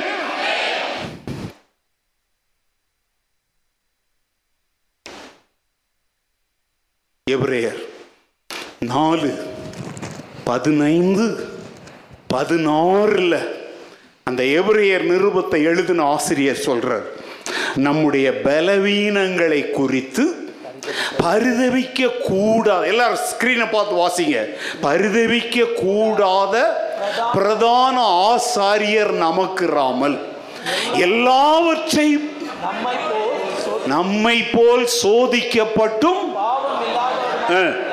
பிரதான ஆசாரியரே அவர் என்ன செய்யறார் பாருங்க, ஆதலால் நாம் இரக்கத்தை பெறவும்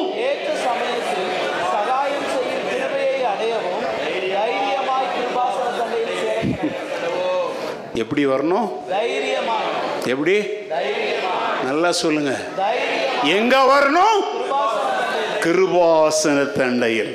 கிருபாசன தண்டைன்னா என்னன்னா கிருபையின் ஆசனம்.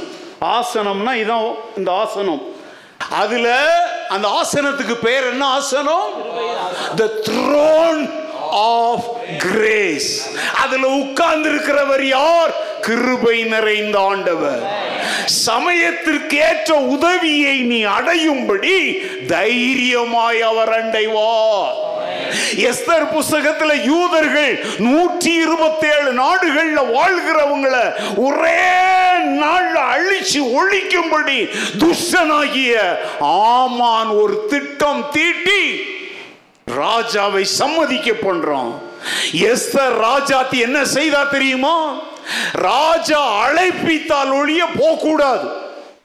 ராஜாவை சந்திக்க போகும்போது அவர் ஒரு ரவுண்ட் ஜன்னல் வழியா பார்ப்பார், உள்ள வரலாம் அப்படின்னா பொற்செங்கோலை நீட்டுவார், நீட்டல அப்படின்னா ராஜாவை என்ன செய்ய முடியாது. அவ என்ன சொல்ற தெரியுமா, நான் போறேன், 127 நாடுகள்ல வாழ்கிற யூதர்களை அழிக்க சட்டம் போட்டாச்சு, கையெழுத்தும் போட்டாச்சு, நான் போகிறேன். ராஜா என்ன உள்ள வான் சொல்லுவாரா சொல்ல மாட்டாரான்னு தெரியாது, நான் செத்தாலும் சாகிறேன். அவ வார்த்தை பார்த்தீங்களா பாருங்க, புருஷன் அந்த சிங்காசனத்துல உட்கார்ந்து இருக்கிறது யாரு, அவளுடைய புருஷனாகிய ராஜா. ஆனா அங்க போறதுக்கு கூட அவளுக்கு உண்மையில் என்ன இல்ல, தைரியம் இல்ல, அனுமதி இல்ல. ஆனா அவ என்ன சொல்றா தெரியுமா, நான் செத்தாலும் சாவுறேன், 127 நாடுகள்ல வாழ்கிற என் ஜனங்கள் சாக கூடாது. அவ தைரியமா வந்தா சிங்காசனம் அவளுக்காக திறந்துச்சா, ராஜாவின் மனதை கர்த்தர் மாற்றினாரோ, இன்னொரு சட்டத்தின் மூலம் 127 நாடுகள்ல வாழ்ந்த யூதர்கள் காப்பாற்றப்பட்டாங்களா இல்லையா. அந்த எஸ்தர் புத்தகத்துல செயல்பட்ட கிருபையின் சிங்காசனத்துல வீற்றிருக்கிற ஆண்டவர் இன்னமும் அதே சிங்காசனத்துல தான் இருக்கிறார். எஸ்தரை போல நீங்களும் நானும் அந்த கிருபையின் சிங்காசன தண்டையிலே எப்படி வரணும், தைரியமா வாங்க. ஆமென். ஹல்லேலூயா. பயப்படாதீங்க. கண்டவங்களுக்கெல்லாம் ஜெப குறிப்பு அனுப்புனீங்கன்னா நீங்கள் பயந்தாங்கொள்ளீங்கன்னு அர்த்தம். ஆண்டவர்கிட்ட நேரடியாக பேசுங்க. நீங்கள் முழங்கால் படியிடுங்க. உங்களுக்கு எவ்வளவு புரிதல் இருக்குதோ அதை அப்படியே ஆண்டவர்கிட்ட சொல்லுங்க. ஆனால் எப்படி வரணும்? ஆண்டவரே, நான் ஒரு மண் புழுவப்பா, நான் குப்பையப்பா, நான் புழுதியப்பா. இந்த ட்ராமாவெல்லாம் நிறுத்து. இப்போ புழுதி குப்பையை போட்டு என்ன மேக்கப்லாம் போட்டுக்கிட்டு எத்தனை க்ரீம் தேய்ச்சிக்கிட்டு, ஆனால் இங்கே வந்துக்கிட்டு நான் புழுதி ஆண்டவரே. இந்த கேவலமான ஜபத்தை நிறுத்து. தைரியமா அப்பா பிதாவேன் கூப்பிடு. அல்லேலூயா. கிருபையின் சிங்காசன தண்டை வா, உனக்காக பொற்செங்கோல் நீட்டப்படும். அல்லேலூயா. எஸ்தர் புஸ்தகத்தில் வரலாற்றை மாற்றின ஆண்டவர் இன்றைக்கும் இந்த தேசம், இந்த உலகத்தின் வரலாற்றை மாற்றி எழுத அவர் ஜீவனோடு இருக்கிறார். அல்லேலூயா. அகாஸ்வேறு ராஜாவை கொண்டு தேசங்களின் சட்டங்களை மாற்ற செய்த ஆண்டவர் இன்றைக்கும் ஜீவிக்கிறார். அல்லேலூயா. பெருமிதமா கெத்தா சொல்லுங்க, என் ஆண்டவர் கிருபையின் சிங்காசனத்தில் வீற்றிருக்கிறார். அல்லேலூயா. சமீபத்தில் நம்ம சர்ச்சில் இந்த பாட்டெல்லாம் நீங்கள் பாடின மாதிரியே எனக்கு தெரியல. சிங்காசனத்தில் வீற்றிருக்கும் பரிசுத்தரே, சிங்காசனத்தில் வீற்றிருக்கும் பரிசுத்தரே, ஆராதனை உமக்கு, ஆராதனை ஆராதனை உமக்கு,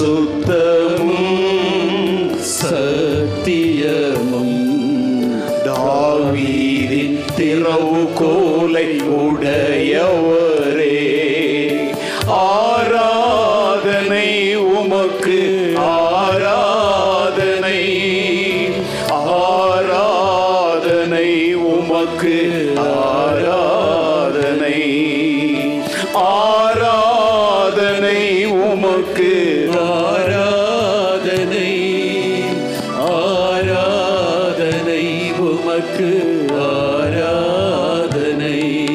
அவர் கையில் என்ன இருக்குது? என்ன கோல்? திறவுகோல். இவங்க பூட்டுவாங்க, அவர் திறப்பார்.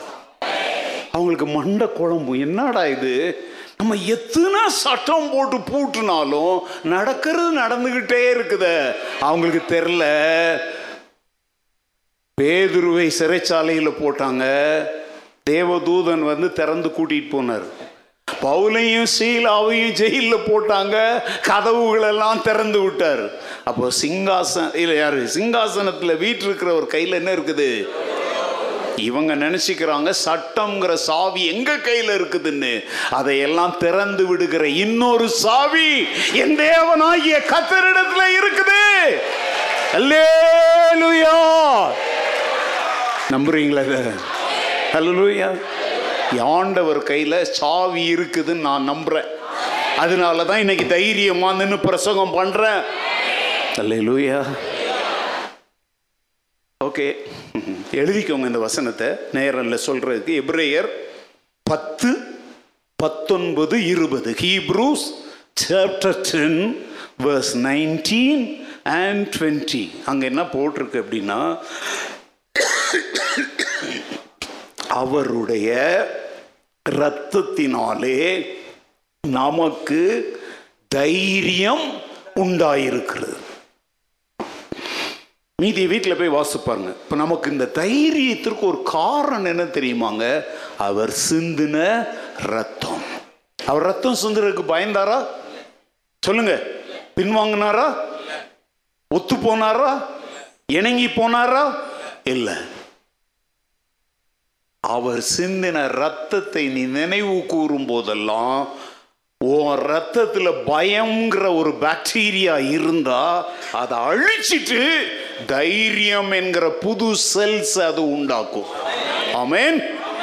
ஏய், கோலத்தனமா தலைகீழ குனிஞ்சி கிடுகிடு நடுங்கிட்டு இருக்கிற கிறிஸ்தவனே, இந்த காலவெளியில கத்த சொல்றார், அவருடைய ரத்தத்தினாலே உனக்கு என்ன உண்டாயிருக்கிறது? தைரியம். ஆமென். அதை தான் நம்ம சொல்றோம் ஜீன் அப்படிங்கிறோம். இல்லை, இங்கே நடந்துச்சான்னு தெரியாத ஒரு ஜோக்கு.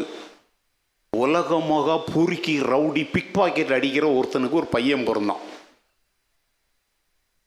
புரியுதா? குழந்தை பிறக்கும்போது இந்த நர்ஸுங்கெல்லாம் அந்த குழந்தையெல்லாம் அப்படி குளிப்பாட்டுவாங்க பார்த்தீங்களா? அப்படி குளிப்பாட்டி அந்த குழந்தைக்கு பவுடர்லாம் போட்டு கொண்டாந்து என்ன செய்வாங்க? லஞ்சம் வாங்கிக்கிட்டு காட்டுவாங்க. இப்போ அது ஒரு கேவலம். பிள்ளைய காட்டுறதுக்கு நம்ம காசு கொடுக்குது, நம்ம பிள்ளைய பார்க்குது. ஓகே, இப்போ என்ன ஆயிடுச்சுன்னா, இந்த குழந்தைய குளிப்பாட்டிட்டு அந்த குழந்தைய படுக்க போட்டுட்டு நர்ஸ் பார்க்குறா, அவள் கையில் போட்டிருந்த மோதிரத்தை காணும். இவா என்ன பண்றா, அந்த கழுவுனாங்களே அந்த பேஸ் அதுலாம் போய் தேடுறா, எங்கேயுமே மோதிரத்தை காணும். ஆனால் இந்த குழந்தை கையை எப்படி மூடிக்கிட்டே இருக்குது. பிறந்த குழந்தைங்க பார்த்தீங்கன்னா என்ன செய்யும்? கையை. யாருக்காவது டவுட் வருவாங்க. உடனே இந்த நர்ஸ் என்ன பண்ணி பார்த்தா, அந்த கையை எப்படி திறந்தா மோதிரம் அங்கே இருக்குது. ஏன்னா அது யாருக்குள்ள எங்க எந்த ஊருன்னு கேட்டு என் உயிரெல்லாம் எடுக்காதீங்க, சும்மா சொன்னேன். அது ஜீன். அவன் அப்போ ரத்தம் தப்பாம பிறந்திருக்கு. நான் சொல்றேன், சிலுவையின் அந்த விபரீதங்களை, அந்த கொடுமைகளை கொஞ்சம் கூட பயப்படாம சந்தித்து ரத்தம் சிந்தினவருடைய அந்த ரத்தத்திற்கு அடையாளமாக கர்த்தருடைய பந்தியிலே நாம் பங்கு பெறுகிறோம். அந்த திராட்சை ரசத்தை, இயேசுவின் ரத்தத்தை நினைவு கூர்ந்து நீ குடிக்கும் பொழுது உன்னுடைய ரத்தத்திற்குள் ஒரு தைரியம் என்கிற ஒரு புதிய ஜீன், ஒரு புதிய அணுவை அது உருவாக்குகிறது விசுவாசி. ஆமென். Hallelujah. சரி, எபிரேயர் 10:35 சொல்லுது, ஆகையால் மிகுந்த பலனுக்கு ஏதுவான உங்கள் தைரியத்தை. அப்ப தைரியமா இருந்தா மிகுந்த பலன் இருக்குது. தைரியத்தை விட்டுட்டா எல்லாம் போயிடும். இப்ப நமக்கு தேவை என்ன? பணமா? அமெரிக்கன் டாலரா? காரா? பங்களாவா? ஏசியா? இல்ல, என்னது? மிகுந்த பலனுக்கு ஏதுவான தைரியம். எபிரேயர் 13:6 சொல்லுது, ஆகையால் நாம் தைரியம் கொண்டு, கர்த்தர் எனக்கு சகாயர், நான் பயப்படேன், மனுஷன் எனக்கு என்ன செய்வான் என்று சொல்லலாமே. சொல்லுங்களேன். ஆதலால் நான் பயப்படேன், கர்த்தர் எனக்கு சகாயர், மனுஷன் எனக்கு என்ன செய்வான்? என்ன செய்வோம்? சொல்லுங்க. என்னென்னவோ செய்ய முயற்சிப்போம், ஆனா அவன் வெட்டினா குடியில அவனை விடுவான். Praise the Lord. ஹல்லேலூயா. இது வரைக்கும் ஆண்டவர் நம்மளை அப்படிதான் நடத்திட்டு வந்திருக்கிறாரா? உனக்கு விரோதமாய் நியாயத்தில் எழும்புன நாவுகளை நீ குற்றப்படுத்தினியா? உன்னை கத்தர் பேச வேண்டிய வார்த்தைகளை தந்து பேச வைத்தாரா? ஜெயம் தந்தாரா? நம்முடைய கத்தராகி இயேசு கிறிஸ்துவின் நாமத்தினாலே நமக்கு ஜெயம் கொடுக்கிற தேவனுக்கு சோத்திரம் என்று சொல்ல வைத்தாரா? எங்க சாதாரண காலத்திலேயே ஜெயம் கொள்ள செய்த தேவன் யுத்த காலத்துல நமக்காக யுத்த களத்துல இறங்கி செயல்படுகிற ஆண்டவர். ஆமென். ஒருத்தன் சொல்றான், நான் ஒரு அடி அடிச்சனா 1.5 டைம் வெட்டு வெயிட்டுடாங்கிறான். ஏங்க இவன் சினிமாவில் வசனம் பேசுறதுக்கு 1.5 டன் வெயிட்ல அடிப்பேன்னு சொன்னாலும் வானத்தையும் பூமியையும் படைத்த யுத்தத்தின் சேனைகளின் தளபதி ஆகிய கர்த்தர் அடிச்சார்னா 1.5 டன் இல்ல வானம் பூமியை அப்படியே பொசுங்கி போயிடும். யாரோடு யுத்தம் செய்கிறாய் என்பதை யோசித்து யுத்தம் செய். ஹல்லேலூயா. ஆண்டவர் அடிச்சார்னா என்ன அடிப்பார்லாம் நமக்கு தெரியாதுங்க, அது நம்ம சொல்ல முடியாது. ஞானிகளை அவர்களுடைய ஞானத்தினாலே என்ன செய்கிறவர் பிடிக்கிற ஆண்டவர், வெட்கப்படுத்துகிற ஆண்டவர். நான் எதுக்காக இதெல்லாம் சொல்றேன்னா, அவங்கெல்லாம் ஒரு சம்பாத்தியம் விளையாட்டு ஒரு சினிமாவுக்கு இப்படி பேசுறான்னா அது ஒரு கதை, ஆனா நான் சொல்றது நிஜம். ஆமென். இப்போ நான் யோசுவா புஸ்தகத்தை ஆராய்ந்துட்டு இருக்கிறேன். அப்படியே எதிரிகளெல்லாம் ஓட ஓட வைக்கிறாருங்கிற ஆண்டவர். இஸ்ரவேல் மக்கள் ஒருத்தர் விடாம சகல நர ஜீவன்களை எல்லாம் மேற்கொண்டார்கள்னு பைபிள். நேற்றைக்கு தான் அதை வாசித்துட்டு இருந்தேன். இன்னைக்கு கூட நான் சொல்றேங்க, அவர் கரம் நீட்டினால், அவர் நாசியின் சுவாசத்தினால என்ன நடக்கும் என்பதை யோசித்து பாருங்க. அதனால தான் வசனம் சொல்லுது, கர்த்தர் எனக்கு சகாயர், அதனால நான் என்ன கொண்டிருக்கிறேன், தைரியம் கொண்டிருக்கிறேன். மனுஷன் எனக்கு என்ன,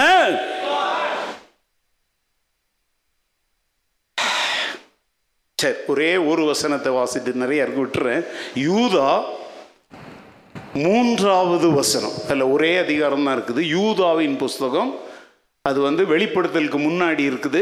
அல்ல அந்த 3வது வசனத்தை மாத்திரம் வாசித்து நம்ம எல்லாரும் ஜெபித்து கடந்து போவோம். பிரியமானவர்களே, எல்லாருக்கும் நீங்க பிரியமானவர்களே, பொதுவான ரட்சிப்பை குறித்து உங்களுக்கு எழுதும்படி நான் மிகவும் கருத்துள்ளவனாய் இருக்கையில் பரிசுத்தவான்களுக்கு ஒரு விசை ஒப்பு கொடுக்கப்பட்ட விசுவாசத்திற்காக எல்லாரும் கவனிங்க, பரிசுத்தவான்களுக்கு ஒரு விசை ஒப்பு கொடுக்கப்பட்ட விசுவாசத்திற்காக நீங்கள் தைரியமாய் போராட வேண்டும்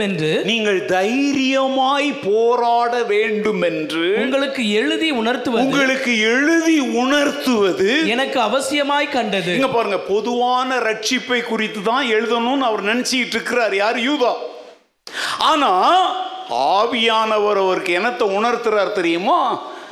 என் ஜனங்களுக்கு ஒரு விசை ஒப்பு கொடுக்கப்பட்ட விசுவாசத்திற்காக அவங்க தைரியமாய் போராடும்படி அவர்களுக்கு என்ன பண்ணு எழுது அப்படின்றார். இப்ப நான் சொல்றேன், நான் இன்னைக்கு வந்து கலாத்தியர் நிருபத்திலிருந்து ஒரு திருச்சபையில் காணப்பட வேண்டிய 6 குணாதிசயங்கள் அப்படிங்கிற தலைப்புல வந்து நான் ஏற்கனவே ஒரு பிரசங்கத்தை ஆயத்தம் பண்ணி நான் வச்சிருக்கிறேன். இது 2 வாரத்துக்கு முந்தையே இந்த ஞாயிற்றுக்கிழமை பேசுறதுக்காக நான் ரெடி பண்ணி வச்சேன். ஆனா நேற்றைக்கு நல்லா கவனிங்க, யூதா வந்து பொதுவான ரட்சிப்பை குறித்து எழுத நினைச்சார், நான் வந்து கலாத்தியர் நிருபத்திலிருந்து பேச நினைத்தேன். ஆனா இங்க அவர் சொல்றபடி நமக்கு கொடுக்கப்பட்ட விசுவாசத்திற்காக தைரியமாய் நாம் போராட வேண்டும் என்று உங்களுக்கு பிரசங்கிப்பது எனக்கு தேவனால் கட்டளையிடப்பட்டது. அல்லேலூயா. புரியுதா உங்களுக்கு? யூதா சொன்னதை நான் சொல்றேன். அவன் எழுத விரும்பினது ஒன்று, ஆனா விசுவாசத்திற்காக தைரியமாய் போராடும்படி எழுத வைத்தவர் கர்த்தர். இன்றை காலையில கலாத்தியர் நிருபத்திலிருந்து ஒரு திருச்சபையாரிடத்தில் காணப்பட வேண்டிய 6 குணாதிசயங்களை பிரசங்கிக்க நான் விரும்பினேன். ஆனால் நமக்கு கொடுக்கப்பட்ட விசுவாசத்திற்காக நாம் தைரியமாய் போராட வேண்டும் என்று நீங்கள் அறிந்து கொள்ள வேண்டும் என்று ஆவியானவர் விரும்புகிறார். நான் என் பிரசங்கத்தை முடிக்கும்போது சொல்றேன், நமக்கு ஒரு விசுவாசம் கொடுக்கப்பட்டிருக்குதா? அந்த விசுவாச அறிக்கையில் சொன்ன தெரியுமா, தான் நம்ம விசுவாசம். அந்த விசுவாசத்திற்காக நம்ம தைரியமா என்ன செய்யணும்? போராடுறதுன்னா ரோட்ல இறங்கி இல்லைங்க, ஜெபத்துல அந்த விசுவாசத்தை குறித்து சாட்சி கொடுக்கிறதுல அப்போஸ்தலர்கள் எல்லாரும் தைரியமாய் பேசினது போல நாம் இந்த யுத்தத்தை சந்திக்க தேவன் நம்மை அழைக்கிறார். ஹல்லேலூயா. தைரியமா நிற்பீங்களா?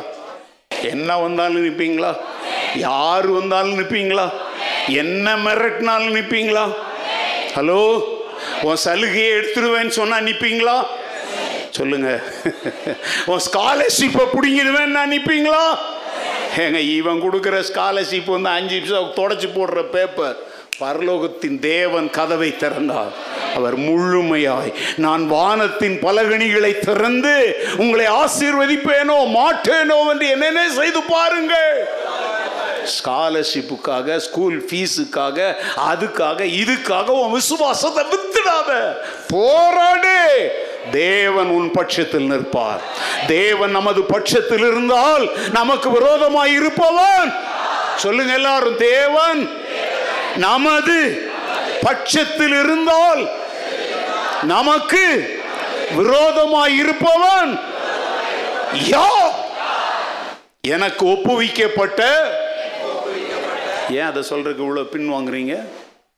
அப்படியே என்ன கழுதை தேஞ்சு கட்டெரும்பான மாதிரி இவ்வளோ பிரசங்கம் பண்ணியிருக்கிற பலவீனத்துலையும் சொல்லுங்க எல்லாரும், எனக்கு ஒப்புவிக்கப்பட்ட கிறிஸ்தவ விசுவாசத்திற்காக வாழ்வோ சாவோ நான் தைரியமாய் போராடுவேன்.